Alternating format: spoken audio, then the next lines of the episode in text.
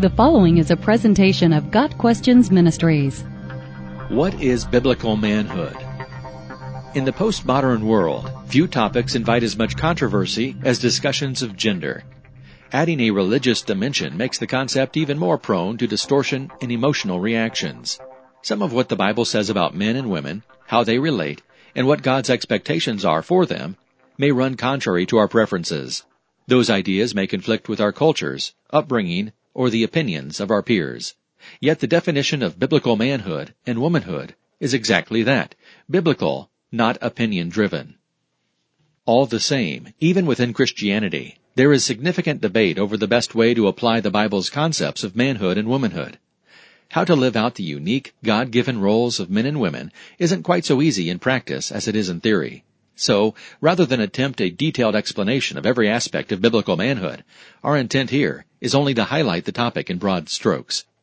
Biblical manhood can be boiled down to five basic principles, which each man is expected to conform to. These are 1. Humility before his God. 2. Control of his appetites. 3. Protecting his family.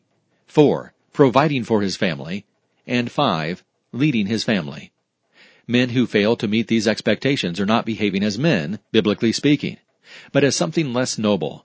Some good examples of biblical manhood in scripture are Daniel, Caleb, Joshua, Paul, and, of course, Jesus. Men and women are created in the image of God, something no other creature can claim.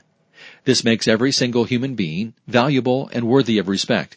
And yet males and females are not identical. We are biologically, psychologically, and emotionally distinct. This is not in any sense a bad thing. God called his original creation, which included distinct genders, very good. Genesis 1 verse 31. Biblical manhood must include a godly view of women. Mistreatments of women, such as forbidding education, sexual abuse, or denying civil rights, are violations of the image of God principle.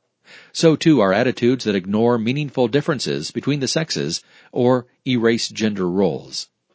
Critically, note those things that Scripture does not include as part of biblical manhood. Men are not called to be tyrants, ruling a home with an iron fist and a dictator's attitude. Nor are they instructed to be cowed and weak-kneed toward their families. Nor are men called on to enforce in any sense the biblical ideals of womanhood in their wives. Humility, self-control, protection, provision, and leadership are the man's responsibilities and his tools. Men are accountable for spiritual leadership within their families, yet each person is ultimately accountable to God for his or her own life. The proper perspective for this leadership comes from Ephesians 5 verses 25 through 32. The goal of every believer's life is to become more and more like Christ. For men in their God-given role, this means leading and loving their wives in the same way Christ loved the church, sacrificially, through service, and in selfless love. Just as the Father, Son, and Holy Spirit are equal yet serve different roles, so too can men and women be equal in value and in spiritual worth, yet have different roles to play. The fundamental requirement for biblical manhood is a proper relationship with God.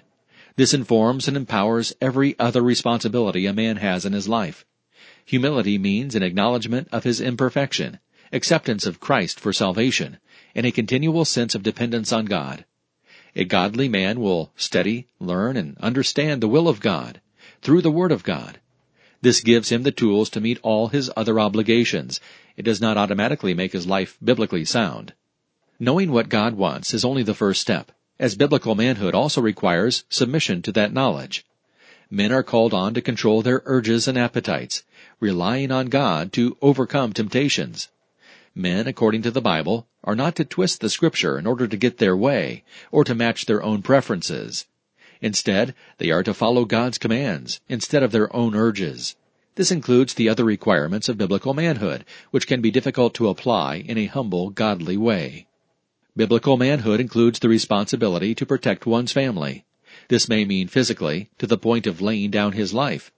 In the Bible, men are called to fight to protect their wives and children. Women are never called on to do the same for their husbands.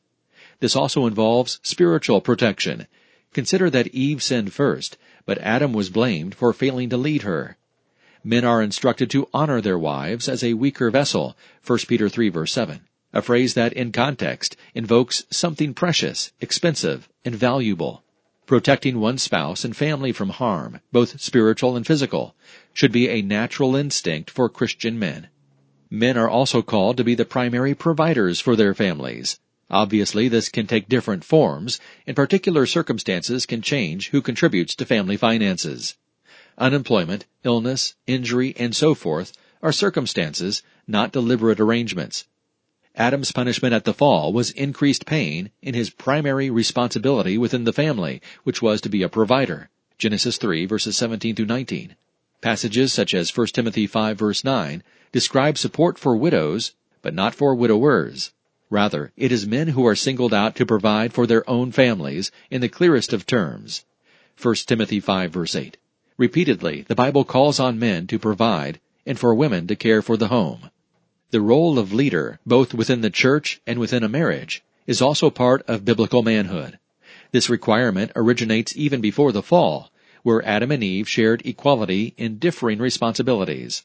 It is also seen in Adam's naming of Eve, an act which symbolizes authority. As already referenced, Christ has to be the model for this type of leadership. A man is called to lead through love, through service, and through sacrifice. This is not a domineering leadership, or a repressive arrogance.